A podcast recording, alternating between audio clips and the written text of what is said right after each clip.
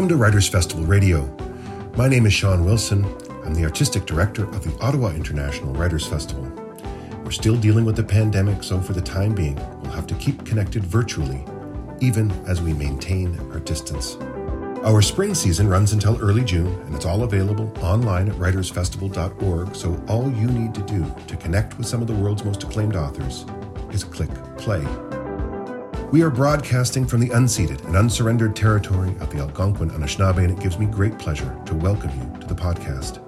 As always, I want to thank you for supporting authors and booksellers through these difficult times. And if you've been able to make a donation to support the festival, I want to thank you for helping us to amplify creativity and to support the storytellers and thinkers who help us make sense of the world. Our official bookseller is Perfect Books on Elgin Street, and wherever you are right now, there is an independent bookseller nearby who would be more than happy to sell you some great books.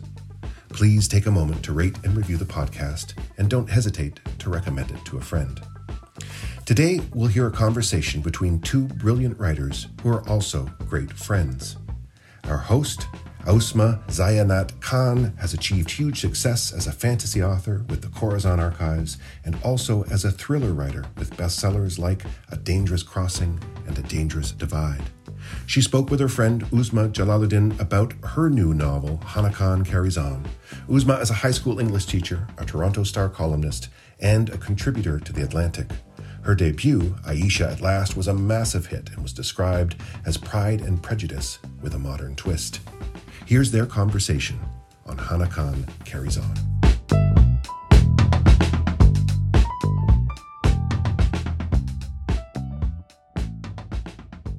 Congratulations on the launch of your new book, Hana Khan Carries On. Are you feeling excited about it? I'm feeling so excited, and I'm also feeling a little bit scared because, as you know, this is my second novel. It's my sophomore debut, and uh, yeah, that's kind of terrifying. So, well, tell us a little bit more about your your sophomore novel. It's a it's a you've got mail type of rom com set in competing halal restaurants, but there's a lot more to the story. Yes, as you well know, uh, uh, Ausma. Uh, just so the reader uh, or the listener knows, Ausma and I are good friends, and uh, we we will probably be alluding to our friendship quite a bit. But Ausma read uh, many, many early drafts of the book, and I think I pitched the idea to you before I even started writing. So, as you said, it is a. um, pitching it as You've Got Mail, set in rival halal restaurants, and uh, that's just the tip of the iceberg. Where my books are concerned, I tend to have a lot of plot, big cast of characters. I love writing about different people and different situations. So, in addition to the restaurant rivalry, which is at the heart of the story, it's also very much a love letter to uh, Scarborough, which is an East End neighborhood in Toronto. Uh, it involves a very close knit neighborhood, uh, which is racialized, very diverse, uh, with a large Muslim population. And this uh, community is very tight knit. So there's a uh, the story takes place in what I'm calling it's a fictional neighborhood called the Golden Crescent neighborhood, and uh, the neighborhood is fronted by this. Re- uh, the residential part of it is fronted by a commercial strip where there's a whole bunch of businesses. Um, one of which is Hana Khan's family restaurant, which is a halal Indian restaurant, and a new restaurant opens up on the strip, uh, and they sort of go head to head. This neighborhood is um, very well established, but it's struggling. Uh, there's some gentrification that's happening, and there's other businesses that are sort of feeling uh, the the struggle as well as as new people move into the neighborhood. But the book itself really explores issues of identity. Uh, what does it mean to be part of this close knit community? What do you owe the people in your family, in your neighborhood? Uh, and uh, some of the things that happen is that H- Hannah also uh, she's the daughter of the restaurant owner.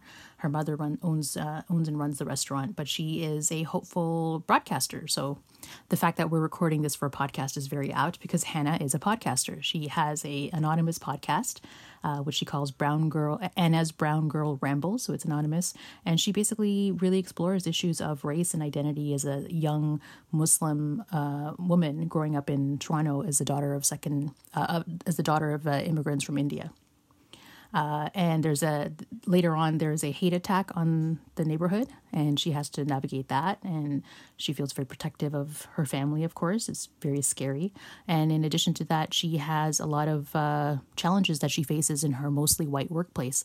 She interns at a radio station and she has uh, a boss who uh, commits a lot of microaggressions against her, and she needs to navigate that as well. So Hannah has a lot going on in this book. Uh, she also has family who visit from India, and with them they bring sort of a, mis- mystery subplot that happens, which is a lot of fun. Um, so yeah, lots of things going on in my books. Uh, too many things. wait a second. Wait a second. While that all is well, while all of that sounds fabulous and is fabulous, I especially love novels with a huge, sprawling cast of characters and complex family relationships. One thing is missing from your description of the rom com, and that's the hero of the That's story right. or the male star. So tell us a little bit more about him. Okay, so Aydin Shah is the the love interest, and he is the owner of the rival halal restaurant that opens up on the street. And he is around the same age as Hannah. They're both in their early twenties, uh, mid twenty, early to mid twenties, uh, and he is a mysterious, handsome young man who opens up this restaurant. And uh, in contrast to Hannah's mother's restaurant, she runs a an Indian restaurant, so selling Indian food. Um, Aydin decides to open up sort of what I'm terming a hipster halal place. So they serve American American style food. Uh, you know, your classic uh, diner, retro diner, uh, but art- artisanal burgers and shakes and poutine, as well as steaks and um, ribs and things like that. So very much American fare that appeals to the the changing demographic of their neighborhood. So that's one of the things I, I wanted to explore in this book is the way that successive waves of immigrants, especially when you know they they arrive, they have children, their children grow up, they have children, the way that their tastes sort of change. So this in this neighborhood, uh, you have second and third generation immigrants who are now growing up and they, they don't want the necessarily to eat out at like an Indian restaurant. They want to go and try different types of halal cuisine. So Sure, and and yeah. I think this might be the first time that we've seen in fiction the phrase "hipster halal," which is really great. Thank you. But am am I right in thinking that uh, Aydin, as you've depicted him, isn't the kind of guy who would coin that phrase himself? No, definitely not. He is like Hannah. He loves. He, he he's driven by passion. So for him, he uh, has a very close relationship to food. Food reminds him of his uh, his mother who passed away when he was very young. And he he comes from a family that is very wealthy. So this is a very different from Hannah. Hannah is very much has working class roots. Her her parents have struggled uh, throughout their entire lives in Canada. But Aydin comes from sort of a a tycoon family, a family of industrialists. His father, uh, who ends up being the villain of the novel, uh, is is is a figure who very much wants his son to follow in his footsteps, um, and they have a sprawling empire called Shah Industries, but Aydin wants none of that. He wants to make his own mark, like Hannah. He wants to try his hand at a new business, and what he is inspired and passionate about is food. So he opens up his uh, his diner on the opposite end of the country because his family hails from uh, BC, from Vancouver and he moves to Toronto and opens up this restaurant, which he calls Holistic Grill. And there are immediate sparks with Hannah. Uh, I, I love the trope of uh, enemies to lovers, and this is where I'm headed with these two characters. They don't like each other in the beginning, but there's an unmistakable attraction and really a friendship, I think, that grows over the course of the book. Well, now that you've mentioned that, the attraction between these two characters, then let me tell you, listeners, this is a pretty sizzling romance. Muslim, Muslim romance is typically quite chaste, yet there's an underlying layer of sensuality in Aydin and Hannah's encounters that's really difficult for a writer to pull off, and particularly for a Muslim writer to pull off. How do you create these spicy, less is more romantic scenes? Oh my God. Well, I think that as an observant Muslim woman myself, that's basically the basis of all of my my dating history has been less is more. and uh, I, I think what Or none is more. or none is more actually i should say and i think this is just even when i when i wrote aisha at last i knew that my main characters were barely going to touch and it's the same case in uh, hana khan carries on but there is a, a deep well of romance that exists between these two characters but they never hop into bed together and i'm i'm writing romance but i guess i'm writing it within the genre of what they call sweet romance. So it's it's very much rated uh, G or even PG, uh, if if you like. But um, the main characters don't get very physical with each other at all. There's a little bit more in Hana Khan carries on, but certainly um, very tame by most uh, romance novel standards. And I decided to do that because I'm really interested in the build up. Like the best part of romance novels to me is watching the two characters fall in love, the small gestures, the looks, the the restrained sensuality of that is really what interests me. Um, when they finally kiss or they finally hop into bed together, I think that's great too. But I, I know I know that for me as a writer, the tension comes from the buildup that leads to uh, them finally admitting them their feelings to each other. And I, and I think romance is really so much of it is in your mind, right? It's it's the the conversations you have, the realization. It's it's so much about your own personal discovery of who you want in your life and why. Uh, that leads to the tension and the ratchet, ratcheting kind of emotions. I want my readers, when they're reading my books, to be like, "Oh my God, you are both into each other. Just admit it already." Uh, I think that's so fun. and and that that's absolutely what spanned a giant universe of fan fiction too. People imagining where romance will take their favorite characters in novels. Um, what draws you to writing romantic comedies set in the Muslim community, and then how do you put your own unique spin on them? Such a good question. Um, I think I'm drawn to romance because I love reading romance. So I, I, I come from come to this genre as a fan. But the other reason is, you know, and Ausma, you know this, as as Muslim writers, we just don't get to see Muslim characters in having their happy endings, having their stories that don't revolve around trauma or some sort of toxic relationship in their life, some sort of dysfunction. And I just feel the loss of that so much. Like growing up, I really enjoyed reading all of the classic uh, romantic comedies, all of the classic romance and women's fiction, uh, from all the way from Jane Austen to um, I don't know Helen Fielding and Sophie Kinsella, Meg Cabot. I could I could name so many writers, but I never, I very rarely saw books that depicted South Asian characters or Muslim characters in a way where they had agency, uh, where their culture and their faith, if they they were observant in any faith, was respected, um, and instead they had to give it all up and sort of you know, embrace a Western idea that was completely outside of their own sense of identity. And I thought, I know so many Muslims, me personally, I know so many Muslims, and I'm sure you do too, who have had such amazing romantic stories. And maybe they look a little bit different, maybe their origins are a little bit different, but they are no less valid. Where are these stories in um, in English? I know they're being written in uh, Urdu and you know uh, in Arabic and all these other languages, but where are they in English? And we deserve our happy endings too. So, uh, my first novel, Aisha at Last, I have a I have a character who's very observant. He he does he's never had a girlfriend, uh, and you know, and yet he falls in love in this complete in uh, in this complete way with uh, with the character Aisha. And in my second novel, Hannah and Aydin, their friendship is starts off with uh, you know, they don't like each other in the beginning, and then they they they learn to grow closer and respect each other, and they have an unmistakable spark of attraction between them. And I wanted to show. I've had so many fan letters from readers who say, "Thank you for writing this." You know, whether they are Muslim or not, I've never seen my culture or my my identity represented in this way. I think there's just so many different paths to love, and I hope more writers will be writing our stories. So true to hear. And, and I think we're seeing that in so many different genres of fiction now that representation is coming to the page and we're able to tell a whole variety of stories instead of fitting into one specific narrative. But now that you've brought up Aisha at last, your debut novel, which was a complete smash, do you have a favorite hero? Is it Khalid from Aisha or is it Aydin from Hana Khan Carries On? Oh my and God. let me ask a little bit more first. The male characters you write are deeply sensitive and caring when it comes to the women in their lives. So, first, who's your favorite? And second, why is it important for you to depict them this way? Oh, Lord. Uh, let me think. So, uh, Khalid is very gentle, and I I purposely had the contrast between his personality and the stereotype of the way that he dresses. So he wears a long white robe like a thobe. He wears a skull cap. He has a long beard, and I, I, I purposely made him dress like this even on the daily basis when he's going to work, because I was playing with the issue of appearance and identity. Aydin, on the other hand, uh, doesn't dress like that at all. He he's mostly depicted as wearing like black t-shirts and jeans. He walks around with these silver shaded sunglasses that he loves, um, and yet he's also very faithful. And I, I I did that on purpose. I wanted to show the two different types of heroes where the clothing doesn't necessarily matter.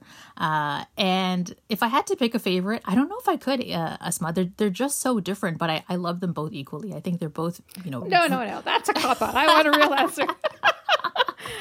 I mean, I love Aydin and I love his deeply conflicted past and his personal trauma, but there's just something I can't believe so you're doing this. ap- appealing about Khalid that I, I just can't get over because I guess I've never seen a character like him in fiction. Yeah, I, I would agree. I think that uh, if I had to pick a favorite, it would be Khalid. Uh, he was the first character that um, that appeared in a book that I published, so I think there's a little bit of uh, you know nostalgia there. Like he was my first main hero, and you're absolutely right. Uh, a character like Khalid, I never, I've never seen him before in fiction. Someone who's so unapologetically Muslim, so clueless, and so he's so Mr. Darcy, and who doesn't love Mr. Darcy? So if I had to pick someone, it would be Khalid. Uh, but Aydin is a very close second. Yes, because after all, every girl is crazy about a sharp dressed man. And we can certainly say that for Aydin with his tinted sunglasses and sleek outfits. Yes. Um, so in Aisha, uh, sorry, in Hana Khan Carries On, what's your favorite scene in the story? Yeah, I was thinking about this question. My favorite scene in the story. So there's uh there's a scene that actually it, it starts off great, but then it some you know something horrible happens at the end of it. But the the sequence of action is basically when Hannah uh, is coerced by her cousin Rashid, uh, a teenager who is visiting from India, to to go sightseeing. And so she goes sightseeing, and uh, Aydin accompanies them. And uh, it, this is the first time that the two main characters really try to sort of spend the day together. Uh, and the the day takes sort of a disastrous turn as it continues. I don't want to add spoilers, but there's a couple of really sweet moments and I, I love this in romantic fiction when the two main characters finally start talking to each other and sharing with each other and start being vulnerable and I felt like this was really happening during this scene. It was I remember writing it so distinctly. Um, one of the fun things about this scene for me was uh, setting it in downtown Toronto, which you know is the city that I live in. I've grown up in. I've lived here all my life, and I incorporate the CN Tower and the aquarium downtown, and sort of little uh, little details that were really fun to to write about. So I, I enjoyed writing the scene a lot, uh, and I enjoyed the the way that it it's developed the relationship between Aydin and Hannah a lot too. Yeah, I, I have to admit, I never thought of the CN Tower as a romantic place until I read your book. And then I was like, yes, I will forever think of Hannah and Aydin at this landmark and view it differently now. So that's all, exactly all what I wanted to do. all joking aside, your book also has some very serious underlying themes, such as uh, the characters experiencing or speaking about different manifestations if, of Islamophobia. And that could be the casual racism that Hannah experiences from her boss when she's trying to put together a podcast she's interested in versus the podcast that her boss thinks she should create. Uh, all the way to confrontations with attackers who crash a community food festival so, does some types, do the lighter types of Islamophobia fit more easily into the romance genre? And how do you balance the comedy and lightness and romance in your book with these deeper themes? I see that I, when when I sit down sat down to write Hana Khan carries on. The, the first of all, my first step in drafting is always outlining. Uh, so I knew that all of these big events were coming, and one of the things that I, I always try to incorporate in my books uh, is trying to balance the the, the whole way that I exist in the world, you know, and, and I think so many people of color can can relate to this. Um, uh, people of color, and you know, as as someone who's who's a practicing Muslim, I wear hijab as well. I, I I'm always so aware of the fact that when I move in the world, you know, hopefully things will go good for me, go well for me, but sometimes they won't. And I can't necessarily control that. So, what I try to capture in my books is that sense of being completely comfortable in your space, but also being very aware of your surroundings and how things can change in a flash. And that's that's what happens in Hannah Khan. You're almost halfway through the book before all of a sudden something happens, and that's real life uh, for a lot, especially for people who are uh, marginalized in some way, racialized in some way. Um, you could be living your life and then something happens you're and oftentimes you're just not prepared for it because you can't constantly live your life on edge so hannah khan as you said um, experiences microaggressions from her boss at work, uh, from the whole structure of the radio station. Uh, and I wanted to include that type of daily microaggression, racism, discrimination, as well as the sort of um, the hate, the hate motivated attack that happens in her neighborhood and you know and somewhere else as well. Um, because I wanted to show the extremes of it. You know, the the hate attack is is this horrible event that derails Hannah and Aydin and their families and really, really shakes them. But it's also only uh, a really obvious sign of hate, uh, whereas the small uh, chipping away at uh, chipping away of Hannah's self confidence is what what really shakes her at work. She starts off at this radio station. She's an intern. She has all of these amazing ideas. Uh, she feels like she can make a difference. She can add a much needed voice to her radio station environment. And yet, she is um, over and over again, she's undermined. She doesn't have any allies. Um, she's given very little opportunity for advancement, even though she's eager and, you know, a- actively seeking um, ways to develop herself as a storyteller, and yet all of her ideas are shot down constantly. And so that really shakes her sense of self in a way that the the big scale hate attack doesn't because she knows what side she she should be on. She knows she's very sure of herself. She knows that this is wrong and she needs to stand up for it. Uh, but i think sometimes as as I, I, can only speak for myself as a muslim and as a the daughter of immigrants it's those subtle things that you sometimes don't even realize uh, that can really leave you thinking about it for years later on. And that leads me to ask you that I sense in the in the novel several times that Hannah is simply weary, wearied by these daily incursions into her sense of self. And I wonder how much of that as well is drawn from real life. Does it become wearying or exhausting to fight the same battle day after day in different ways? Oh, definitely, and, and I think Ausma, we've talked about this before. Uh, as as creators, and, and, we are there are so few of us, right? There are so few Muslim writers. I mean, our numbers are growing, which are fantastic, uh, but so few of us writing in this space and um, trying to tell stories that are set in North America, or uh, while still honoring where we come from and our identities. Uh, it can get exhausting and i i feel like all i mean i've written two novels and both of them have had really deep rooted themes. And in fact a lot of readers have commented like oh i, I felt like i i got a romantic story but i also learned something. And i'm always so aware of that. Like how am i going to present the muslim characters? Knowing that in some cases my readers have never met a muslim or have not really interacted with a south asian person before. Uh, there's a burden uh, to that that can be quite uh, wearying, as you put it. It can be exhausting to constantly be fighting these battles. But I also realize that I'm privileged to be able to do so. I've been given a voice and a platform, and I want to use it to to help. Uh, I'm I'm all for just you know furthering the the the conversation, promoting empathy. I think that's key, really, to uh, greater goodness and kindness in the world.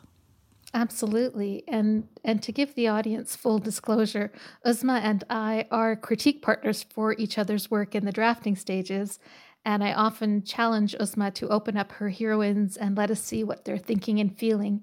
So, can we turn this into a craft question? And can you tell us a little more about your process and what some of the challenges are for you in creating these unique voices who you want to shape simply as characters on the page, but who are also carrying maybe some of the burdens of real life in them. Yeah, yeah, no. So, uh, yeah. So, as my first of all, I have to give uh, f- full props to you. You're such a great critique partner.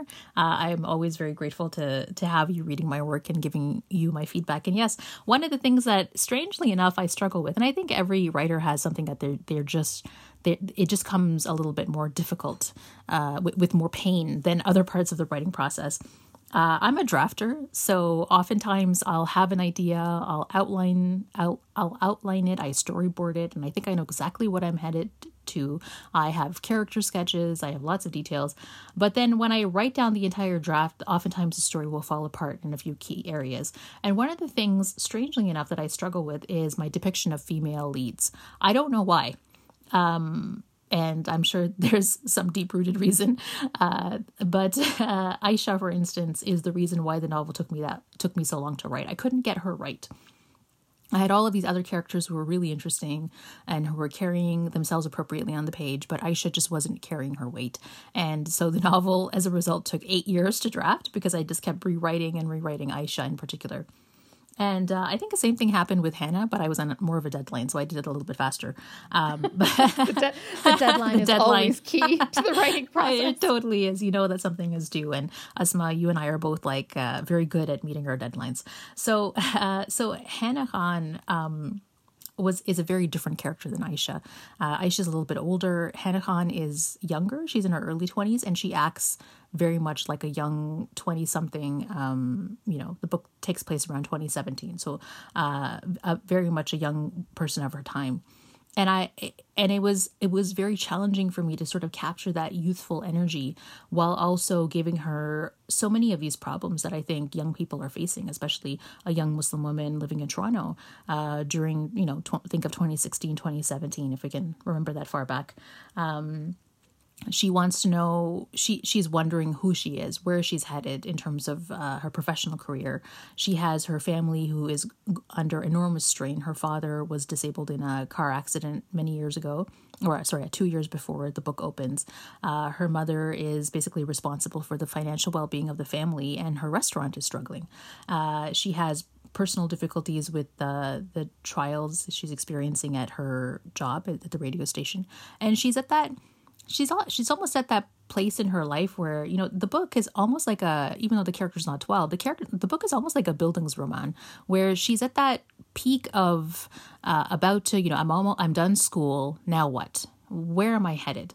Uh, and that took a while. Like it took me i think three or four drafts to really capture her voice to really uh, drill down into who hannah is as a person. She's feisty she's sparky she's she uh, i think uh, uh, ausma in one of your critique notes you said that you love that she feels sorry for herself but then she picks herself right back up and keeps going.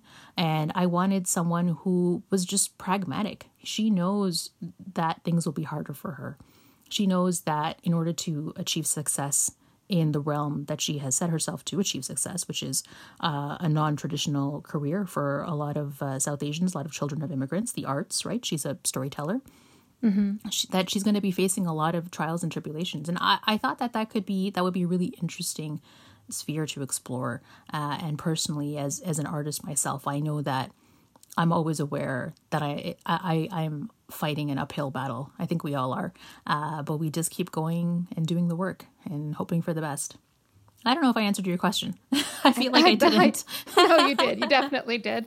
But but then let me ask you this question now that you've told us a little bit about your process and how you think about your heroines. Given that each of your books um, is titled with the heroine's name, and you kind of see that she's center stage and it's her story, and yet when you read them, you really see that it's actually the story of two people. So do you start with conceptualizing the hero or the heroine of your story first? And what qualities do you think are essential in each?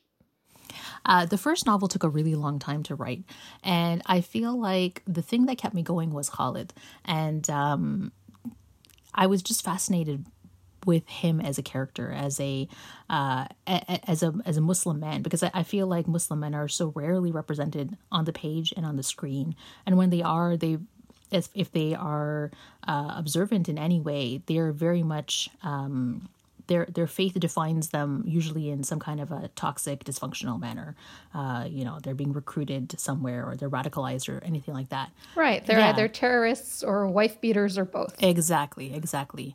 And uh, I knew that with Khalid, that wasn't going to be his story. That has nothing to do with it. He he is an observant Muslim man, but he that's just one aspect of his personality that that informs so much of the way he behaves and all that but really i wanted to show him falling in love and um when sorry what was the question again do you conceptualize the hero or the heroine first right. yeah. and then what qualities do you think are essential in each okay that's right so so when i thought about khalid i knew that he is going to be a gentle man uh, someone who is very respectful of women uh, and someone who is you know s- feels uh, an immense responsibility to be there for his mother even though she's she's quite um, a, personality and character that can be hard to take and is quite controlling in his life. Uh, and I knew that he was looking for love uh, in all of its forms. So he wanted to be closer to his sister. He wanted to figure out who he was. He wanted to fall in love with Aisha. And so uh, he he was the first character that I realized in my head um, when I thought about writing Aisha at last. Hannah Khan, on the other hand, was the first character who appeared in my mind when I started thinking about this story. Aydin materialized much later. But I knew that I wanted to write about a young woman who, as I said, was on the brink of uh, entering real adulthood. You know, not being in school, not not having any of those, um, you know, repercussion. Sorry, uh, having any of those pursuits. Really, like on the on the cusp of entering her her adult years as a 24 year old turning 25 and so i was really interested in in her as a as a uh, as an artist as a storyteller she does podcasts and, and Aydin um, was i needed someone who would be a good foil to that so Aydin is very much uh, a businessman. He's a corporate person. He comes from a family of business people. And uh, Hana, in contrast, is sort of an idealist. She loves to um, rail against um, the things that other people might feel are very important in a capitalist society. So she's a little bit of a she's a rebel in the best possible way. She likes to shake things up, and she's an activist as well. Uh, but so she's a rebel with a cause.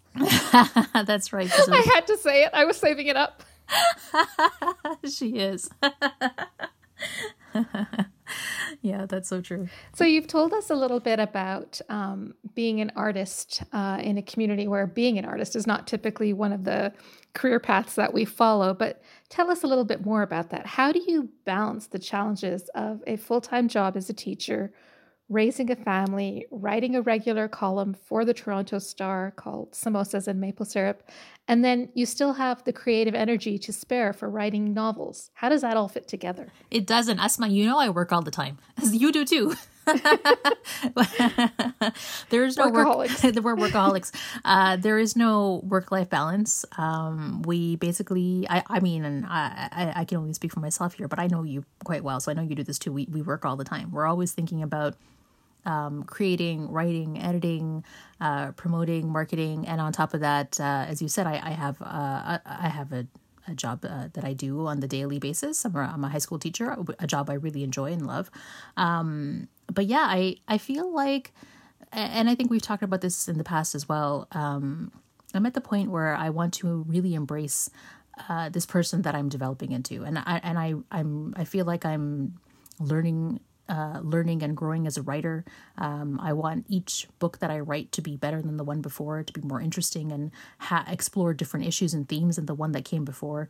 Uh, and I'm I'm unapologetic uh, in the ambition that I have for myself. I want to keep producing and to creating and to keep creating, uh, partly because I see such a real need for it in our community. I feel like, uh, especially living in Canada, the, the Canadian Muslim voice has oftentimes been stifled or ignored. And if I can get a foot in there and um, contribute in some way to to create and tell positive, uplifting, real, authentic stories about Muslims, I want to be able to do that. I want to, I want to make, I want to make the most of the opportunities that I've been given, that I've been blessed with. So that's partly it. And so I think that really drives me. That drives me to, you know, uh, I always joke that I have the first shift, which is when I teach, and then I have the afternoon shift, which is often when I am dealing with the administration of um, the, my writing job. Uh, and then I have my evening shift where I, I work on writing. Uh, but it is really challenging. I think sometimes the more you progress as a writer, your um, creative process is often sidelined by all of the other things that are involved in writing. Like right now, I'm launching Hana Khan Carries On, which is out April 6th in Canada. Very exciting. And um, and and that requires a lot of uh, coordination and administration. I have a lot of emails to answer, and sometimes um, it's it's struggle to try to find time to just be able to be creative. So oftentimes that gets pushed to to weekends, uh, evenings, and um, school holidays.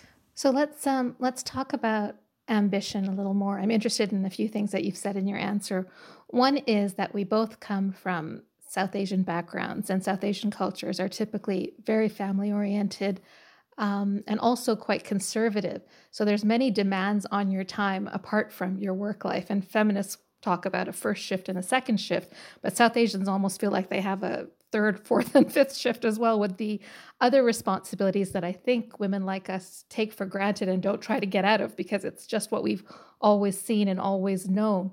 But how do you weigh that sort of cultural environment against personal ambition to do something bold and unique and to strive to reach a level we maybe haven't reached yet? Oh God, Ausma, we need to have an entire lecture series about this. uh, it's uh, man, these questions are amazing. You should like take the show on the road. We should take a show on the road, Ausma.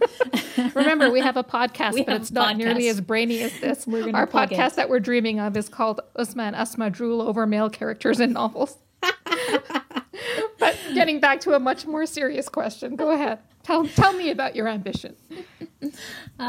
So, you know, I think I, I've been thinking about this a lot. And in fact, I think this is going to be one of the main themes of um, my third novel, which I, I'm starting, but uh, I, I haven't made a lot of headway into it yet. Uh, but I, I've just been, you know, going on this journey. I, I've I've been teaching for years, um, but the minute I I added writer, uh, published author to my description of my job, all of a sudden I realized how difficult it is to break into an industry like this, and how much work and single-minded um, uh, sort of uh, sorry focus. Yeah that's a good word. Single-minded focus that this requires. Um, and the other thing it really is contingent on is the support of my family. As you said we come from south asian cultures which are extremely family focused i have a large extended family and, you know, in pre COVID times, we would get together quite frequently. My weekends were basically taken up by visiting my parents, by visiting my in laws, by, um, you know, organizing or participating in big family dinners with my large extended family. And then on top of that, trying to keep up with friends, uh, as well as my writing career. So And that doesn't even include wedding season, which Oh, is God, up to a whole season. other level. I'm I'm glad that most of my friends are now married. And then there was like a, a aqiqah season, and then there was like second wedding season. so all of these different things and are are such pulls on our time. I, I can again I can only speak for myself, but I, I I don't know how I, I I would get all of this stuff done if I didn't have a family that uh, a supported my dreams in the sense that my husband is very helpful in the house. Uh, my my children are older.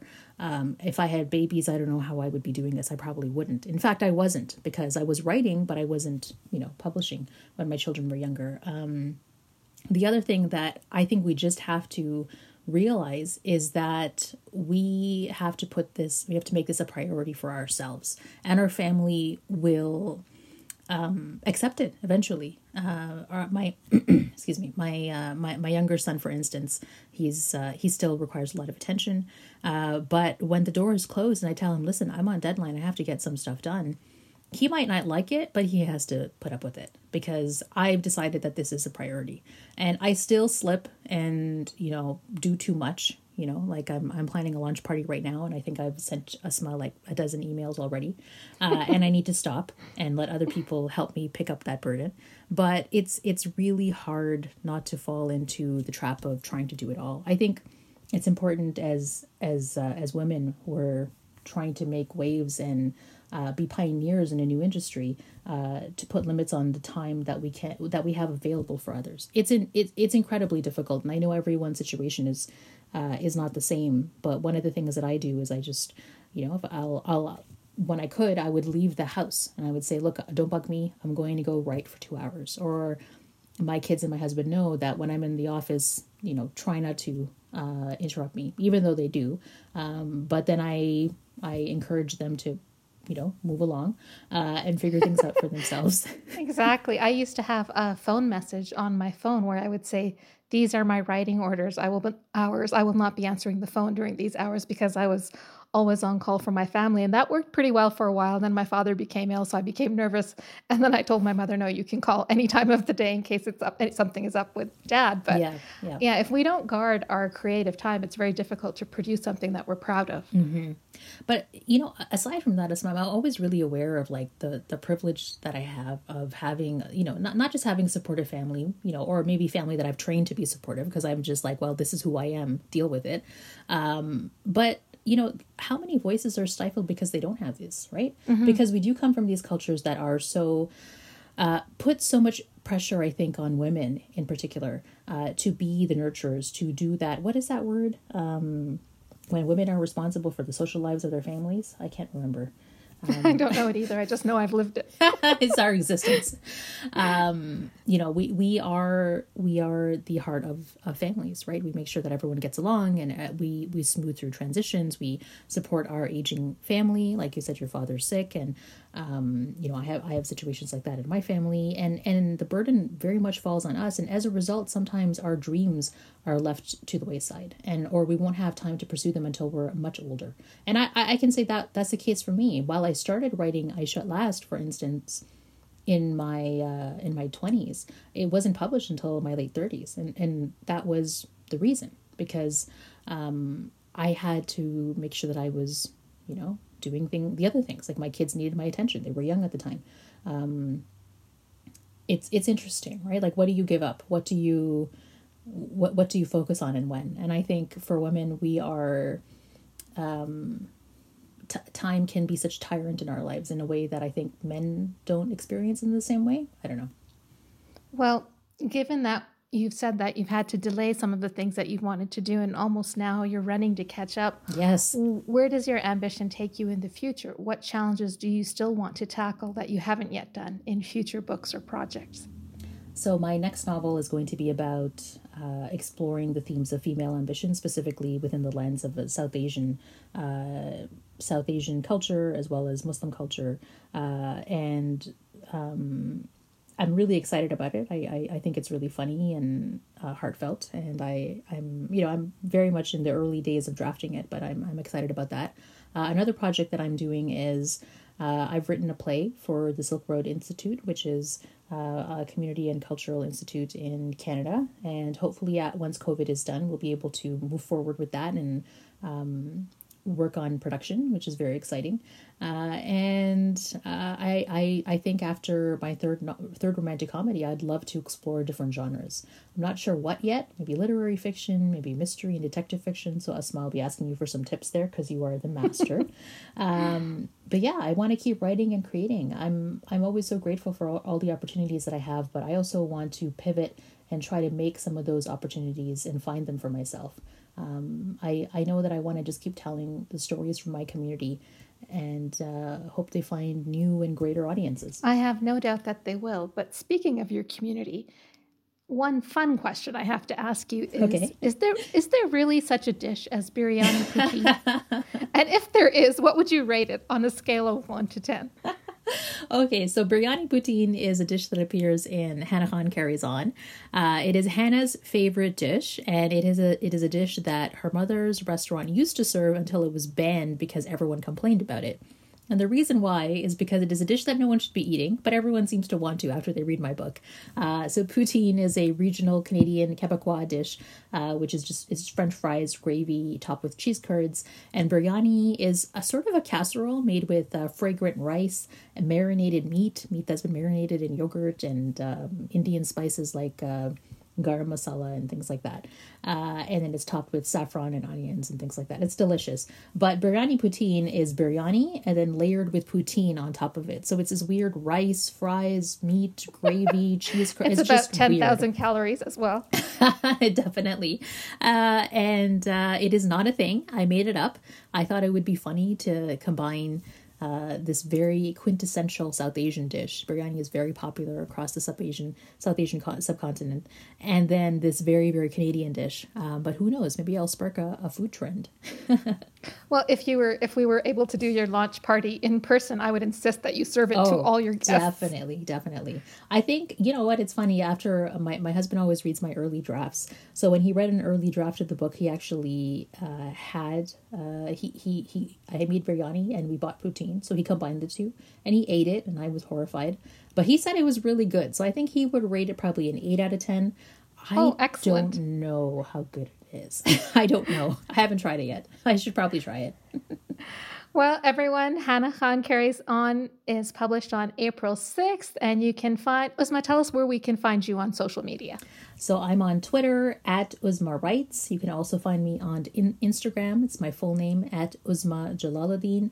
And uh, you can always find updates and fun facts, about FAQs about me on my website at uzmajalaluddin.com. Thank you so much for making the time to talk with me. It's been great getting together with you again. That was Ausma Zehanat Khan in conversation with Uzma Jalaluddin on her latest novel, Hana Khan Carries On. If you enjoy the podcast or any of our virtual programming, please consider making a charitable donation. Your financial support will allow us to continue to bring you the world's most interesting authors and thinkers. This podcast is produced by Aaron Flynn, original music and sound engineering by Mike Dubé. Kira Harris is our program director, and I'm your host, Sean Wilson. I want to thank the Ottawa Public Library, the Government of Canada, the Government of Ontario, the City of Ottawa, the Ontario Arts Council, the Canada Council for the Arts, Carleton University, and the CBC for their ongoing support. And thank you for listening.